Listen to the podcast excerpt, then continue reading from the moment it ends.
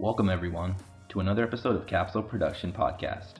Today's episode kicks off the first part of a two episode series. Our guest is Dr. Compta, who has recently finished his first year of pharmacy residency.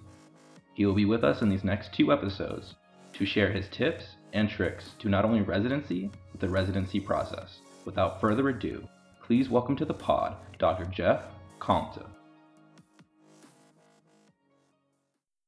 Hello and welcome to another episode of Capsule Production Podcast. Today I'll be your host again. This is Joe Malizzo speaking. I'm here with Sean Harris. Hey guys, we're excited to bring the second episode to you guys today. We're going to be focusing on the topic of residency and hopefully we'll answer a lot of questions that you may have been having. Yep, and today our guest is a is a legend. He's not the our typical guest. Usually we have usually I introduce our guests with uh somebody saying they're usually special or they're or they're amazing, but this one's a legend because he's one of the people that started this podcast and now he's on the the other side and we're interviewing him because he just finished his residency. So welcome Jeff, welcome back again to the podcast. Thanks for having me guys. Good to be back. So to start off, um you just completed your PGY one. So can you just talk to us about this experience and how how did you expect it to be like? Uh tough.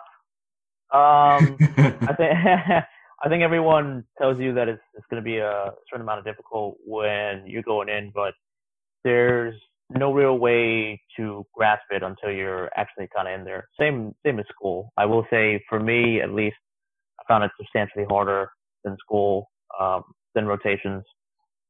And even I, I had a lot of people describing to me what it would be like, you know, both personally and professionally. Um, and even just getting all those opinions in, uh, when you're actually there doing it, it's something totally different. Uh, for me, it was just a 24 seven experience, just every day, every minute, you know, I was doing something related to the job or thinking about something related to the job. So it's very all encompassing. It's a, much more of a huge commitment of your life uh, mm-hmm. when you're getting into it. I think when you come out of pharmacy school, you come out with like this, you know, even if you, even if you manage to come out with this this attitude like, yeah, I'm gonna have like all this time, things are gonna be so mm-hmm. different, you know, I'm not gonna be busy anymore. Even though you know you're going into residency, there's this little thing in your mind that like, oh, school's over. You know, I got mm-hmm. all the mm-hmm. time in the world. You know, this is gonna be great. I'm not gonna be busy. No, but if you go into residency, you're gonna be pretty busy. Uh, you're gonna be much more busy than you were in school. I don't want to say it's like an extension of school because the experience was just so much more different just because of the fact that you're a practitioner. Yeah. But it's definitely that commitment is still there times 10. Would you say it's like a basically a, a very intense rotation that's nonstop? um, you know, I can't even compare it to a, a rotation because everything I know about a ro- everything I remember about a rotation is you know, at the end of the day, you know, nothing's like on your head. Mm-hmm. You know, it, like you're not you're responsible for things, but you're not in charge of anything. There's only so much you can do as a student. You can't manage mm-hmm. orders or anything. You're still reporting to someone. Someone's still watching your back. They're very closely reviewing everything that you do. But whether you're a resident or not, like when you're a practitioner and you're out there, like you're out there, uh, you can you can make legitimate mistakes. You have a lot of responsibilities that are just personally on you, things that you have to get done. And uh, I know as a student, uh, when I was on rotation, I took home a lot of stuff, but this was to another degree of you know mm-hmm. things I took home. Um, just always being in that work mindset. I feel like even as a student on rotation, I still had a chance sometimes to go home, even during my hardest rotations, to go home and just disconnect from everything yeah. that was going on at work. It's much less so when you're doing something like this. Got it. Now that you uh, completed your your PGY one, um, I don't know if you want to state the place that, that you did your residency at, but what are your future plans now? Oh yeah, yeah. So I was PGY one resident at Sarasota Memorial Hospital. So we're a level two trauma center, uh, right over uh, by the beach in Sarasota. Nice. Uh, we're about 870 beds, if I remember correctly. Uh, so a regional medical center, mm-hmm. biggest one in Sarasota County. Definitely a, a well recognized big hospital. You know, we're quickly becoming a, a cancer treatment center. We're a referral center for the area, so it's it's a major hospital. And I'm sorry, what was the second part of the question? What are your future plans now? Future plans. So I was one of the ones who applied for PGY2 and didn't match. So initially I was going towards emergency medicine. Pretty competitive PGY2 to be going for. So I ended up not matching. So I'm right now I'm per dieming at Sarasota Memorial. Nice. Okay. And basically in this time of COVID, you kind of have two options. You can jump into a clinical position, which are a little, a little, I would say touch and go right now, given that like all the hospitals are hit a little hard by the pandemic. And so some of them are just starting to reopen positions, but in the more hard hit areas where hospitals are actually losing money due to the COVID patients, yeah, you'll see that those job openings are not there. So there's the option to kind of like do that job hunt and get out there and, you know, get an ER clinical position or to apply again, uh, for PGY2, which both are on my mind, to be honest. um, uh, I still haven't made up my mind, but, um, luckily it's, it's all one big family at Sarasota Memorial. And so I can per diem there, transition to a clinical position if I want to and stay there as long as I need to. So it's and good to have a program that backs you. Yeah. Yeah, yeah, that's great to hear. That's what I was going to say. That's definitely a program that sounds like someone would want to be a part of because there's a, you know, with with with the pandemic and everything going on, it's so difficult to know. It's oh, it's more challenging for you to try to figure out what's your next step, especially because you know obviously the PGY two is not in your hands. You have to apply for it, but then also the job market is just it's down. You know, hospitals like you said are losing money as as this continues, and it's are there positions available for me? And it's like, maybe do I have to look into something else like community or maybe go a different route in pharmacy that than I wanted just because that opportunity isn't available. But to have a residency that backs you, that's that's great to hear. For sure, yeah. I'm definitely not the expert on this. I don't think anyone is right now mm-hmm. of like, you know, what the job market is like at this moment. I mean, everyone I've talked to has basically just been saying, you know, you have to you gotta hold out, you know, just try yeah. and you know, trying to hold on, try hold on to whatever connections you have and just wait. If you're trying to get into that clinical environment, wait until things start opening back up. I mean, they will, uh, at this point, especially right after match, sort of like in the, uh, in the spring, moving into summer season is when the new residents, the old residents have graduated and they're getting into their clinical positions. So at the same time, you've got COVID and these newly graduated residents uh, applying for and getting those jobs. So it's if you're someone who's on the outside of that trying to get in somewhere, you know, it's not something to feel bad about if you're trying hard to find a clinical position, position you can't right now. I would say just hold on to your connections, particularly the ones you've made on rotations, yeah. and just kind of wait it out the best you can. All right. Thank you for that. And then I guess one one question to add on to that, as far as the PGY two, I guess it's not necessarily frowned upon if if you haven't gone into one right away. You know, it's okay for you to work maybe a little bit, like a year or two, and then maybe apply for a PGY two. Versus, you know, with a PGY one, I feel like usually they want students coming out um, as soon as they graduate to to apply for that.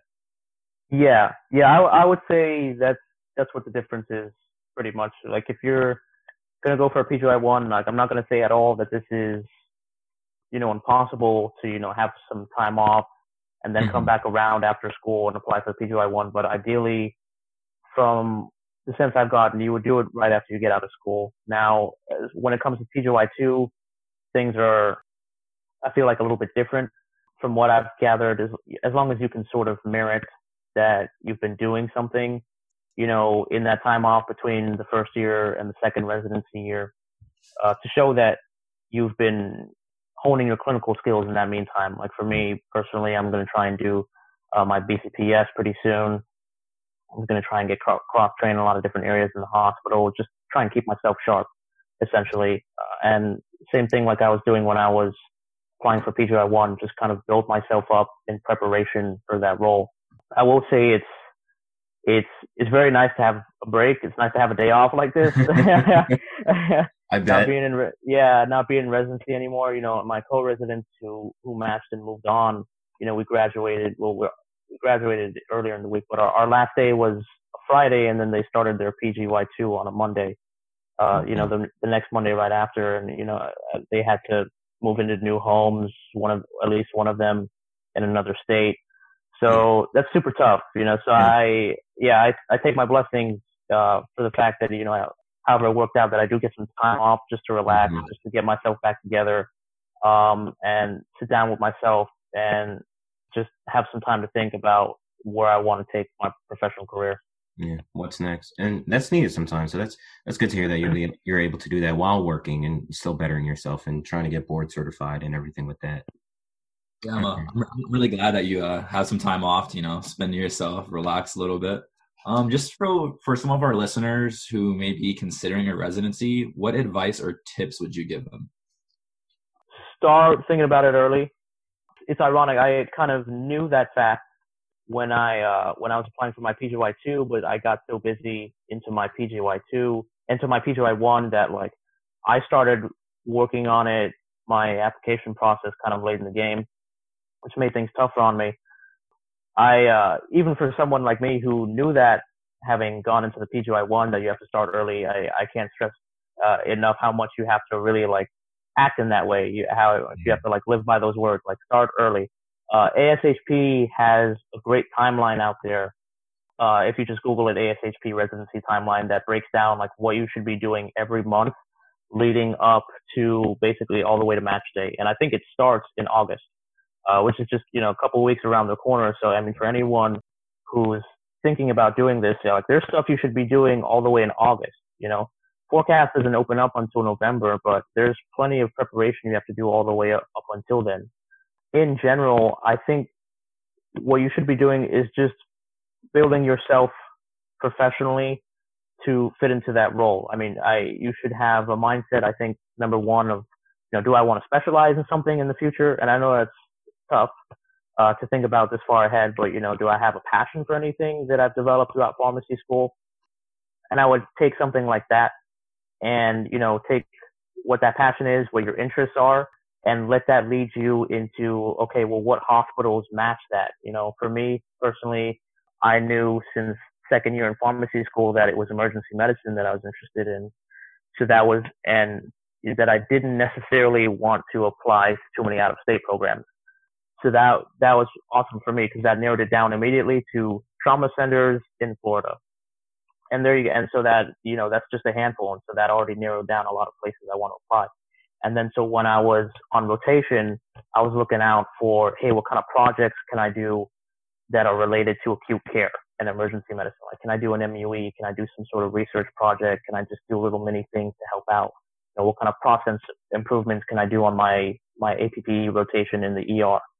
Um, and start building yourself towards that so that when PhORCAS opens up and you put in that application, places are looking for you to be a good match for them and for them to be a good match for you. And so you've been doing that since May. Uh, you have a good shot, I think, at match.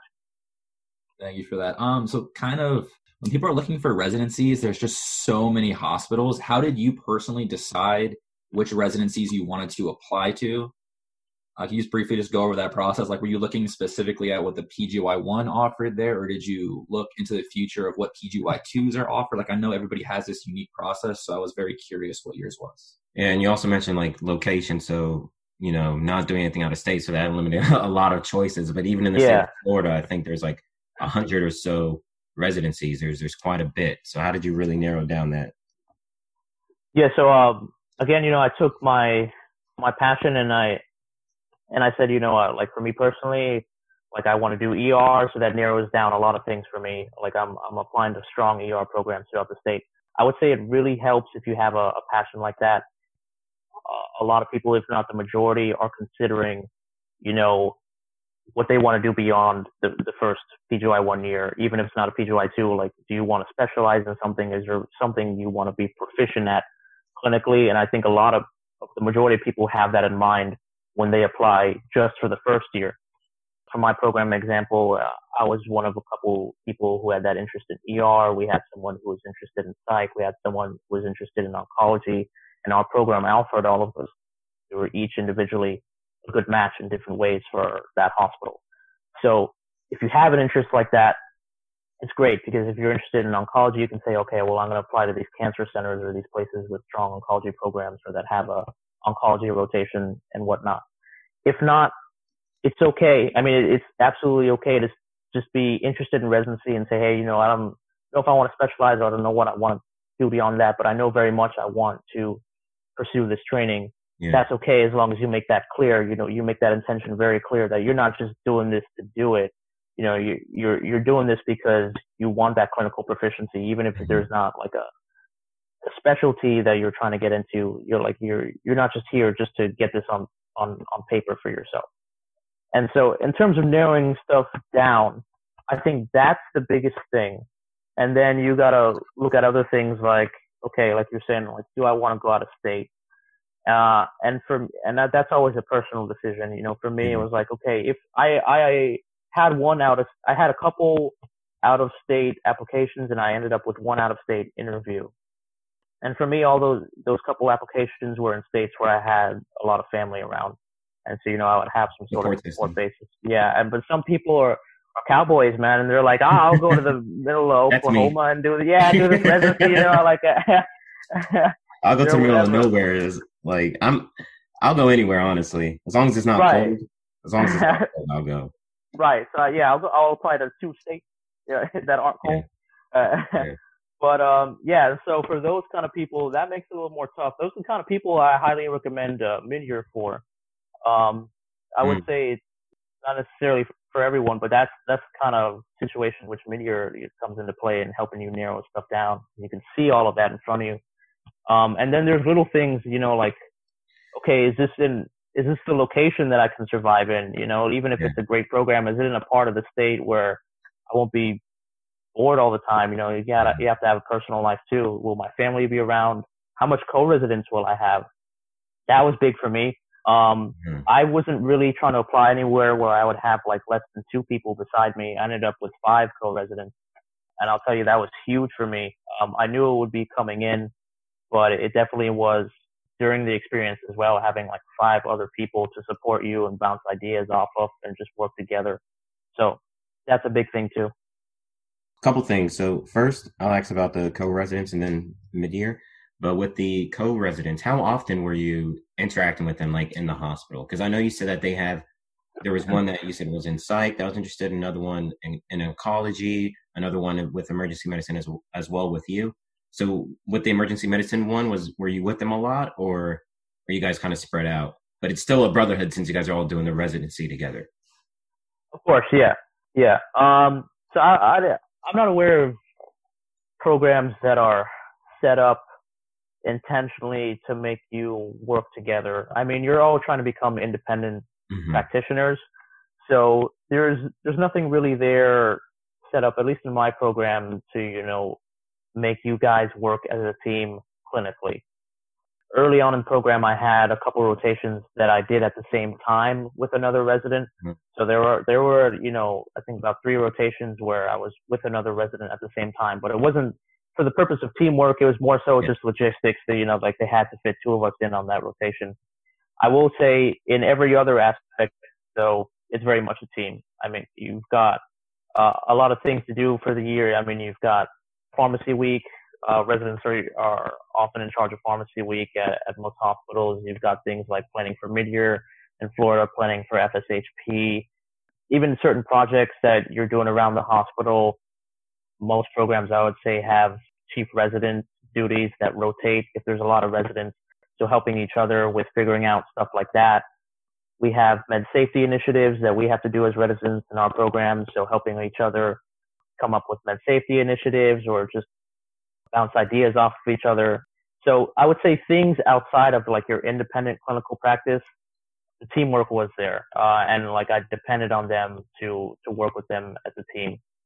But you know, in in my day to in my day to day learning, you know, if I was was on a rotation having a clinical experience, even with all those co-residents, it wasn't set up for me to be working alongside with them. No, like no, they're they're going to develop you all individually because you're all different people. Even even that one resident who was also an emerg- interested in emergency med.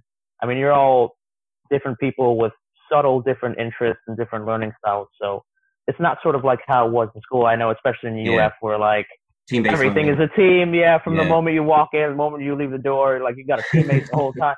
Yeah, it's you're still part of a team now, but um, you're independent most of the way.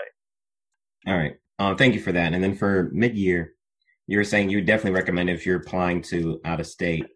this year it hasn't been official yet, but I'm assuming because it's supposed to be in New Orleans, I'm assuming it's going to be virtual. hmm So it's going to be a little bit different than us going to mid year. But for maybe the people that are listening that are younger students that aren't fourth year students, can you give any advice about like mid year? Like what's that experience is like?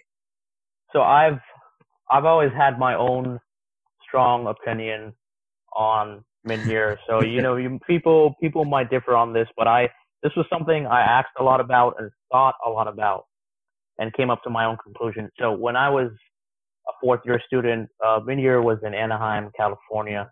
So, you know, like the other side of the country. So you, you're talking about like those travel costs, not even counting the uh, the the cost that it takes, like just for registration for mid-year. That was a ton of money for, for me, you know, as a student. Uh, that's a ton of money for me now, and I'm getting paid, you know. So I would say that was like a big limiting factor, and I, I thought about, you know, what I would get out of it, you know, like because mid-year, um, if you've never been, you go there and it's just like this massive in-your-face experience. I mean, if you're Mhm. trying to talk to a program or you know get make a make a great impression with someone, uh, I would say it's it's not that easy. I don't want to say it's impossible, but I mean, I, I must have talked to dozens of, of students at mid-year at our booth. I don't remember all their names. Uh, I, I'll be honest with you. I, yeah, I don't remember most of their names. It's just, there's just a, such a flood of people, this massive sea of people. There's so much going on, um, that you either have to somehow make this killer, amazing impression Mhm. Or you just made a very bad impression that they're like they're to remember. It's either one extreme or the other, but it's it's otherwise very hard to stand out and you know get your foot in a door with a residency just through mid-year. So that was my that was the perception that I got, and that's exactly how how it worked out when I actually went there. And so as a student, you know, I don't quite see the point incurring all that cost on yourself to go there if you can't really get that benefit out of it. Now, I, like I was saying early, I think the key to mid-year where it does come into a play for a student is if you're a student who's going there and you're like, I have absolutely no idea what residency program I want to apply to. Like if you're, if you're the Joe of students and you're like, Mhm. I can go to any residency program. I'll go to like in Alaska. I don't care. You Yeah. know, like I'm interested in everything. I'll go anywhere. You know, I'll do it all. I don't care. I'll be the only resident. Like any program could possibly fit you. Like, okay, I go to mid-year because like you need to see all of it in person, get like a feel for it, have something tangible. And then, you know, once you have that real life experience, maybe then you can narrow it down because you can't just go on the, on the directory online and, and look through all of that. I would say that's where mid-year, I would say that's the narrow space, I think, the narrow, like little niche where mid-year is worth the cost. And number two would probably be if you're on APP rotations and you've gotten, and I mean really involved in a research project to the point where preceptors at that, at the, that you have say that they want you to present that at mid-year. That's also a, a valid, a valid reason to be, to be incurring that cost going to mid-year. And that does look really good when you apply to residency. I'd say two very narrow situations there where I think it's applicable. In other situations, like for me personally, Yeah. I, I had narrowed down all those trauma centers I wanted to apply to. They were mostly all in Florida and I could look them up online, you know, and I, I had no reason, I could get in, you know, I can get in touch with the residents or the RPDs through email or phone, you know, like what do I have to go to mid-year for? I ended up getting, you know, a good amount of interviews and I never had to go to mid-year. I, I didn't spend that expense. You know, like you said, things are going to be a little different this year because of COVID you know, so I, I have no idea what the format's going to be. Like, it- like likely going to be virtual, like you said, but that registration fee is still going to be there. I can guarantee you that. Uh, you know, mid-year, mid-year still not going to be free. Yeah, Yeah. Um, and it's it's still going to be a, a big cost to incur as a student. So I would say even in a virtual format, you know, if that's something that could hold you back, that registration fee, I I would say never think going to mid-year is like the end all be all. I Yeah. I think it's actually much the opposite. And I'm I'm glad you shared that because I always felt how people talk about mid year like I have to go. Like if I don't go, I won't get a residency. But it's it's nice to hear that it's still something that you can do, and it's something that it's more for, in your opinion, it's more for a niche group. Basically, anybody that that has a research project that they want to present, or anybody that is completely undecided, more like me, willing to go anywhere, and uh, yeah, and aren't able to narrow down choices. That's a great way for you to get a personal feel, an in-person feel of these different residency programs. You also brought up something interesting that I, wanted to ask you about as far as um, the residents. You said you kind of reached out to them.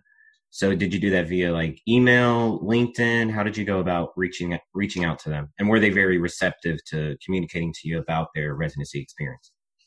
Yeah, um, I didn't reach out through LinkedIn. That's actually a, a pretty cool idea. I'll, I'll be honest with you. This is one of those things that like do as I say, not as I do. I did. I didn't really. We had at UF, at UF we had a module where we built our LinkedIn, where we made a LinkedIn, and you were supposed to build it up and expand your LinkedIn network.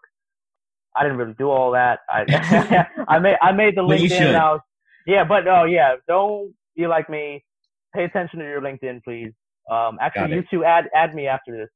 Uh, yeah, everybody wants to be going and add Jeff, add, yeah. add me, yeah.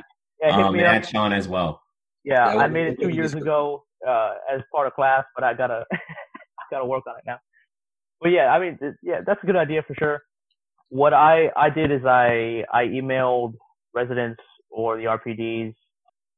I don't want to say out of the blue, but just from uh, it was you know definitely well before December. If you know if it's something you're you're gonna do, understand that as mid-year is coming around, whether it's going to be virtual or this year or not, uh, you know, November and certainly December, they're going to be super busy. They will not have time to answer your questions promptly or, you know, to have, you know, very detailed discussions with you.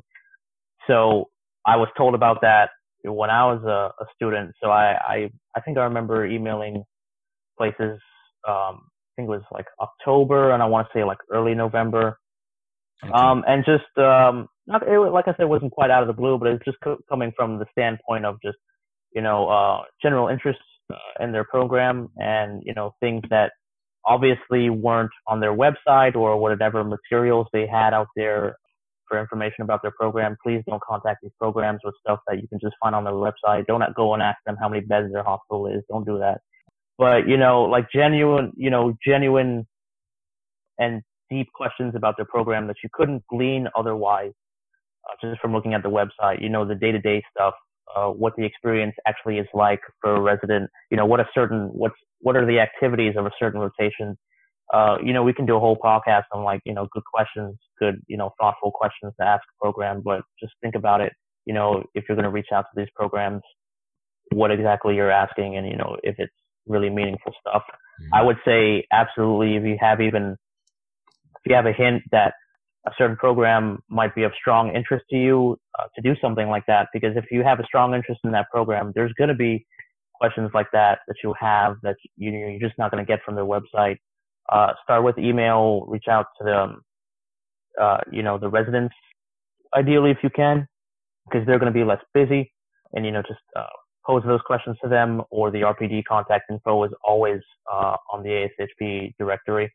Mm-hmm. Uh, I did that for quite a few programs, and they were all receptive every time. And I can nice. personally say to you that you know when I was a resident, if someone had reached out to me in that manner, I 100% I would have gotten back to you right away. You know, despite how busy I am, because you know you're just you know you're just trying to you're just trying to build yourself up too. You know, you're you're trying to get yours and you know, I'm I'm receptive to that, and uh, you know, of course, I'll you know I'll get in contact with you. I'll answer whatever questions you want. You know, I'll put in, you in touch with whoever the hospital you, you feel like you need to talk to.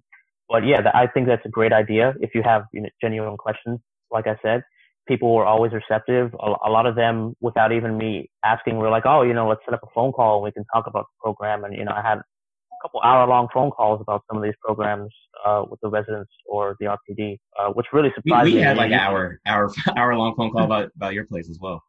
Exactly, yeah, and you, and you always hear that people are so busy. You're like, oh, there's no way they'd have time or be that receptive, but they are. You know, you just got to do it early in the year, and you know, you just it has to be something. It has to be genuine interest. It can't just be surface level questions that you're asking. But I think that's a great idea. I certainly did it, and as opposed to mid year again, and I'm not like a mid year hater, but you know that That's is- gonna be that the one takeaway everybody has is don't. Hates mid-year. no, but I, but that is something that you know you do when people remember your name. You know, not not that that's the intention behind it. Mhm. People do remember your name when you do that. Okay, and then thank you for. Uh, I'm assuming you volunteered yourself to do a residency question episode. Since you mentioned that you could do a, a whole nother episode on that. Yeah, yeah. I'll, I'll be back to season two, or you know whatever we got going. You know, Season four, we're on season Uh, four. We got a bonus bonus edition or like an after dark podcast. Uh huh. I like that after dark. I'll be uh, I'll be around. What's the thing that Will Smith and, and Jada did? The The, the red, the red, table? the table talk, red table. yeah, yeah, yeah, yeah, yeah. We'll do that. Yeah, we can do that. Yeah, I got you. all right, all right. I appreciate Yeah, that. it'll be an Our first entanglement. reoccurring guest. Yeah, yeah. You, you could be a, a consistent, reoccurring guest, like Sean just said. Yeah. And um, just another thing to say, you know, how you said that everybody would be willing to get back to us, especially the residents, and that's one of the reasons why I love pharmacy. It's because of the people, the the pharmacists, the the networking, the like Sean, you know this, Jeff, I'm sure you experienced this as well. Just the brotherhood that we had at the Orlando campus at UF, and even with the other campuses, like there's people that I don't even know, but as soon as i meet them, and it's like, oh, I'm from the Orlando campus, we just connect, whether it's Jacksonville or um, Orlando, and even uh, this is someone that Sean's friends with that hopefully we can get on a podcast later. And she goes to Palm Beach Atlantic, Sean, fam. Yeah. Okay, because we we thought she went to Nova, and then she got on us about that. but uh, so she, she goes to, dare. yeah, she goes to Palm Beach Atlantic, and I met her on my hospital, my IPPE, um, last year, and she was just super cool, and she just clicked with all of the UF hospital uh, students. So it's just like she just clicked, she fit right in with us, and that's one of the beautiful things to think about pharmacy is people are always willing to help out, and people are really genuine, nice, good people. Like I don't think I've ever come across a person that I haven't liked that's either in pharmacy school or that is a um, resident or like on rotations or um, a pharmacist. So I think that's one of the dope things about about this field, and definitely something that uh, I plan on doing is hopefully to reach out to current residents, whether via LinkedIn or probably via email. Email might be a bit pers- more personal, so maybe that might be the better route to go to to get some questions answered, and maybe to see if they could meet with me, like you said. Um, just ask, you know, maybe a quick 15 to 30 minute phone call. Also, to, to add on to that, are you guys i don't know if you're allowed to say this or not but are you as as a resident are you kind of involved in the decision process as far as um who a hospital will be taken as a resident Oh yeah, just to backtrack real quick. Yeah, you, so you mentioned between LinkedIn and email. Like if you're hmm anyone involved, uh, you know, uh, in in a residency program or just clinical pharmacy in general, you kind of live and die by your email. So they're always checking that. I don't know how often Yeah. people check their LinkedIn. So I would, yeah, I would, I would say email is probably the way to go. okay But still make your everyone out there still make your LinkedIn and connect connect with people who do that. got it So as far as involving the residents in the decision process, yes, absolutely. Residents at our program were involved in the process. We helped answer questions for the applicants. We toured them around the hospital. Mhm. Um, and I think, well, I think I know that pretty much every program I went to that was a component of the interview was um, having time with the residents, um, one-on-one time, particularly every interview I, I went to had that where you just have one-on-one time with the current resident, get to ask them questions, you know, without anyone being around or, or anything, and you know, get to hear what their personal experience has been, and uh, you know what they really think about the program. And then, you know, it's it's obviously no big secret, big secret, but you know, if if every program has their residents doing that, then you can almost guarantee yourself that those residents are always going back to the interview committee and telling them their impressions of people. So, you know, it's it's not to speak on my program or anyone else's, but I mean that's just kind of obvious. I, I feel like you know if you're mm-hmm. spending time with these residents and sitting down and talking with them, yes, and and they're part of the interview. So they yes, they are part of the interview process. I would say at pretty much every program.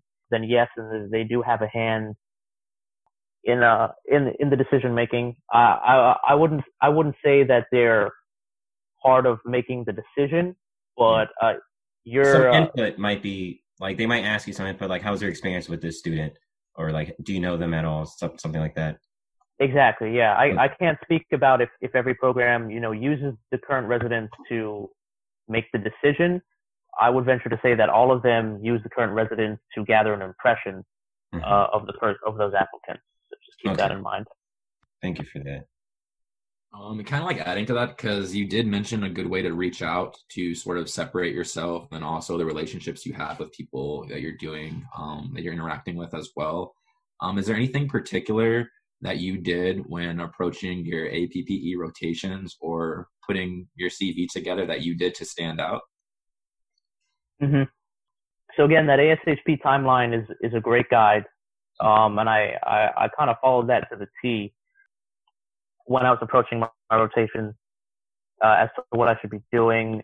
I'll using myself an example as an example, and you know probably it, it's not going to line up as nicely this way for everyone, but I was interested in ER programs, and I had my ER rotation, basically all my clinical rotations uh, before December. I had my block, you know, before December, so I was able to, you know, get all my clinical experience and stuff that would go on my CV, get it on my CV before applications came around. So when I got to that ER rotation, I think it was in October. Uh, I came in there with the mindset of, you know, not not just, you know, like what what can I do that would look nice on paper, but you know, what can I do for this hospital? I think when you come into your block and your clinical rotations, that's that's the mindset you got to have. I, I guarantee you, every single hospital out there has a project that you can do. Every, hospital has like a million and one things to do on a list somewhere of you know stuff that they need to get done. They don't have time for. There's just so much to do all the time in the hospital. There's infinite amount of projects for you to do wherever you go. You just got to ask. You know. You know. I honestly, where I was doing my block, it was a smaller hospital and I just sat down with the the pharmacy uh, the director of pharmacy one day, and I was just like, "Hey, how can I make this ER better? Uh, you know, like, w- you, hey, you know, what what can I do around here? How can I improve this hospital?" I just asked those very generic questions, and we had a talk about it. Um, and he kind of guided me in that direction. And when I went to the ER, you know, uh, for example, where I was, I kind of noticed that antibiotic stewardship was kind of something that they needed work on. You know, no one had ever told me that it was never, you know, written down somewhere as something that they needed to work on. But I just, I spent the first couple of weeks just looking around like, oh, what, you know, what can we do better here? Um, and I was just like, oh, you know, they probably need a little more stewardship. And I made, I made my own project out of that. It morphed into two projects and those were like two big things that helped me stand out. I, I created my own project. I did my own little mini study in that ER. And I, uh, those, those were big things that not only it influenced the letter of recommendations I got because people saw, you know, just commitment there. But there was big things that ended up going on my CV as things that I had gotten done. But just in a general sense, if you have a, passion for a certain specialty, like I mentioned way back, start working towards it with, you know, with certain projects like that, I would say.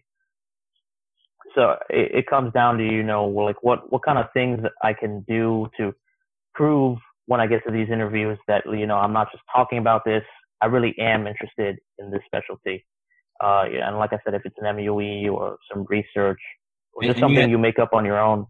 Yeah, and you have like the evidence to back it up on your CV by the projects you did, and um, you're, you're showing. I'm not saying it, but you're showing it. You have the evidence to prove it. Exactly, because anyone can go to a cancer center and say, "Hey, you know, well, well, I'm applying here because I'm really interested in cancer." Well, so is everyone else. You know, like Mhm. what, you know, what were you doing? You know, what what do you have on your CV that can show me that you know, like you, this is really what you're about? Mhm. Um, so I would say, you know, that ASHP timeline is, is really good at telling you what to do, but that's the biggest thing in the months. I mean, yeah, like I would have it in, in mind the moment I, I, the moment I start rotations about like, you know, what can I be doing to develop my interest and show my interest? And even if you don't have an interest in a certain specialty, my interest in clinical pharmacy uh, and how I can develop that before these applications and these interviews start. thank you thank you for sharing that because i feel even like with myself and i'm sure with other colleagues and people listening that we don't know what we want to do so i wanted to ask you personally when did you figure out that you wanted to pursue emergency medicine For me, it was uh, during my IPPEs, so Okay. second year in pharmacy. Um, so for me, it was very early on. I don't want to make that seem like the norm for a lot of people. Like me and you have talked about this a lot. Mm. Um, you know, it's it's not uh, abnormal at all for you to be in your fourth year and still not quite know what direction you want to go in. Because honestly, you haven't been exposed to a lot of stuff in real life yet. You know, like you you, you don't know a lot of what's out there until you hit your APPE rotations and you start working every day in these environments and really get a feel for what this is like. You know, you get a glimpse of that in your IPPEs, but not quite so expansive as, you know, Yeah. when you hit your APPEs. So I don't, I don't want to make it seem like it's, it's not okay that, you know, you come into your fourth year and you're not quite sure if, you know, you know, about what you want to do way down the line. But I think if something like residency is what you have in mind, then even if you think you might want to apply, you got to be working full force towards it, Yeah. just in case, you know, because it'll it'll come through a hundred percent if you get when you put through that application and if you get an interview when you go to that interview that you like you only kind of half want to do this or you like you maybe want to do a residency. I guarantee you, please remember this uh, if if you show up and you know that's what's in your mind, that's what's going to display during these interviews, uh, whether you intended it or not. People can see that. So even if you just have like an inkling or a feeling that you want to do a residency, put yourself full force towards it uh, and preparing yourself um, and doing those projects and getting that experience um, so that you can have a real shot at getting one. Got it. And then since since we're on that, that topic of interviews, can you kind of briefly? I'm I'm sure you can't go into detail about the exact uh, residency interview, but can you give some general idea to kind of help prepare um, some of those, some of us um, before we go into a residency interview? Yeah, so um, I'd say general format is um, you go and you, you get a tour. You'll meet with uh, administration, RPD, of course. A lot of times the director, a few different other clinical pharmacists. You'll meet the current residents, and then in in some in some order, you will have your your uh, your interview questions. At this point, pretty much, I would say everywhere is, is switched to a behavioral interview based style at this point. So those would be the kind of questions that you can anticipate. Also anticipate, you know, some questions about specific things on your CV to make sure, you know, things aren't just on there, they'll be on there, you know, like front back everything that's on there and you can speak towards it. I actually got asked about this podcast and I, I, I think it was like over 50% of the interviews that I went to. It's just something unique that I had on there that a lot of places were, were curious about back when I was running this podcast uh, you know, like, oh, you know, this, they had never seen it before. They wanted to know what, like, what kind of interviews we did and, you know, where I got the idea for it and, you know, um, what my passion was and, and concern to it. So, so, you know, yeah. And I, I thought, I thought the podcast was just the littlest thing, you know, like me and Brandon had, not that, it, not that it's little anymore, but when we, Yeah, when we, when we originally large audience with- right now, thousands of listeners. yeah, all the millions and millions. when me and Brandon had started originally, you know, it was just like a, a little side thing that we thought was cool to do, you know, and I threw it on the CV just because, you know, it was, it pertained to our professional careers. And I was shocked about like how many places asked me about this. So yeah, definitely know your CV front and back. You have your behavioral based interviews. A lot of, I would say most places had a clinical exam. And so that's not to uh it's not to frighten you at all. I know that was probably the one of the scarier parts for a lot of us when we were going to interviews about like oh what's going to be on this uh, you know clinical exam? I don't want to get stumped. I don't want to look stupid. Without giving anything away about any specific program i would say they're not looking for you to just to be an expert on anything. They're looking for you to know your fundamentals um, so when you get to that exam please just come in there knowing your core disease state. If you do not know how to treat community acquired pneumonia, do not go to that interview. I promise that was on that was on so many interviews. please, if you know anything, know how to treat CAP. you know, but that's that's core disease state. You know, anti, you know, VTE is a core disease state. Heart failure is a core disease state. You know, a lot of your your CAPs, UTIs, SSTIs, those are core disease states. Diabetes is a core disease state hint, hint to everyone out there, you know, But um, so, so, so you, those are fundamentals. As a pharmacist, like you should know pharmacotherapy for heart failure and the So most the- the up-to-date way possible. Your AmCare rotation sounds like it, it would be you really want to have that before residency interview. That's something that will definitely play play a good good part. I would say it's helpful, but you know, I would I would hope that you go into APPEs with with some foundational knowledge of like all Yeah. that stuff, you know. Um, so yeah, not, not yeah, that would be that would be great if you had that rotation beforehand, but I, I certainly did it, and not that it's um, that you'd need that, hmm but you know, I mean, just spend a week beforehand brushing up on all those stuff. Uh, your fundamental things that you should know as a pharmacist. There are certain core things, and your professors can can guide you in the right direction on that too. But I mean, you you kind of know like what are the like the core things, the core topics as a pharmacy student. That's the clinical exam, and then I'd say about a little over half of places uh, had me do a presentation. So this is where things come into play when I mentioned before about doing research projects and getting involved um, and whatnot in the months leading up to interviews, uh, where this uh, where this becomes so important because they're going to ask you for it's usually like a 15 to 20 minute PowerPoint presentation, and it's going to be very very helpful if you have one you've done already uh, on APPE rotations and you just tweak a little bit for these interviews. I would say it's, it's extremely challenging to, you know, get these interviews and you haven't done anything. And now you have to go make up a whole clinical presentation that no one has edited and, and reviewed for you yet that other, you know, professional pharmacists haven't seen. That's really challenging. But that's why I make such a strong recommendation about getting involved beforehand, you know, because it, I mean, it, it goes unsaid that if you get involved and you're doing projects or even if you have your just a regular old clinical rotation that you'll do a case presentation on something, you'll have a PowerPoint presentation on something, something that your preceptors will have edited, looked over, and help you polish. Um, and so now you have that in your back pocket so that you can do, you can present that during these interviews. So um, that'll be part of the interview as well. Uh, So you got your exam, your presentation, your behavioral interview questions, the tour, meeting with everyone. hmm Um, at the risk of speaking too soon, yeah, I would say that's it. You know, that's all the that's all the rough stuff. Time wise, um, I think a lot of mine were like six hours uh, and whatnot, because those are a lot of things to do when you're kind of rotating with other people who are interviewing at the same time. You know, once they get through all the formalities and stuff, they kind of break it into like stations. Like, okay, these students will uh, tour. Yeah, you know, while these ones do the exam, while these ones do this. So it, yes, for most of them, it was a all day experience. Thank you for that.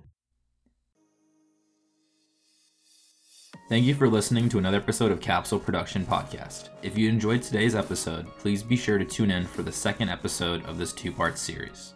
Until next time.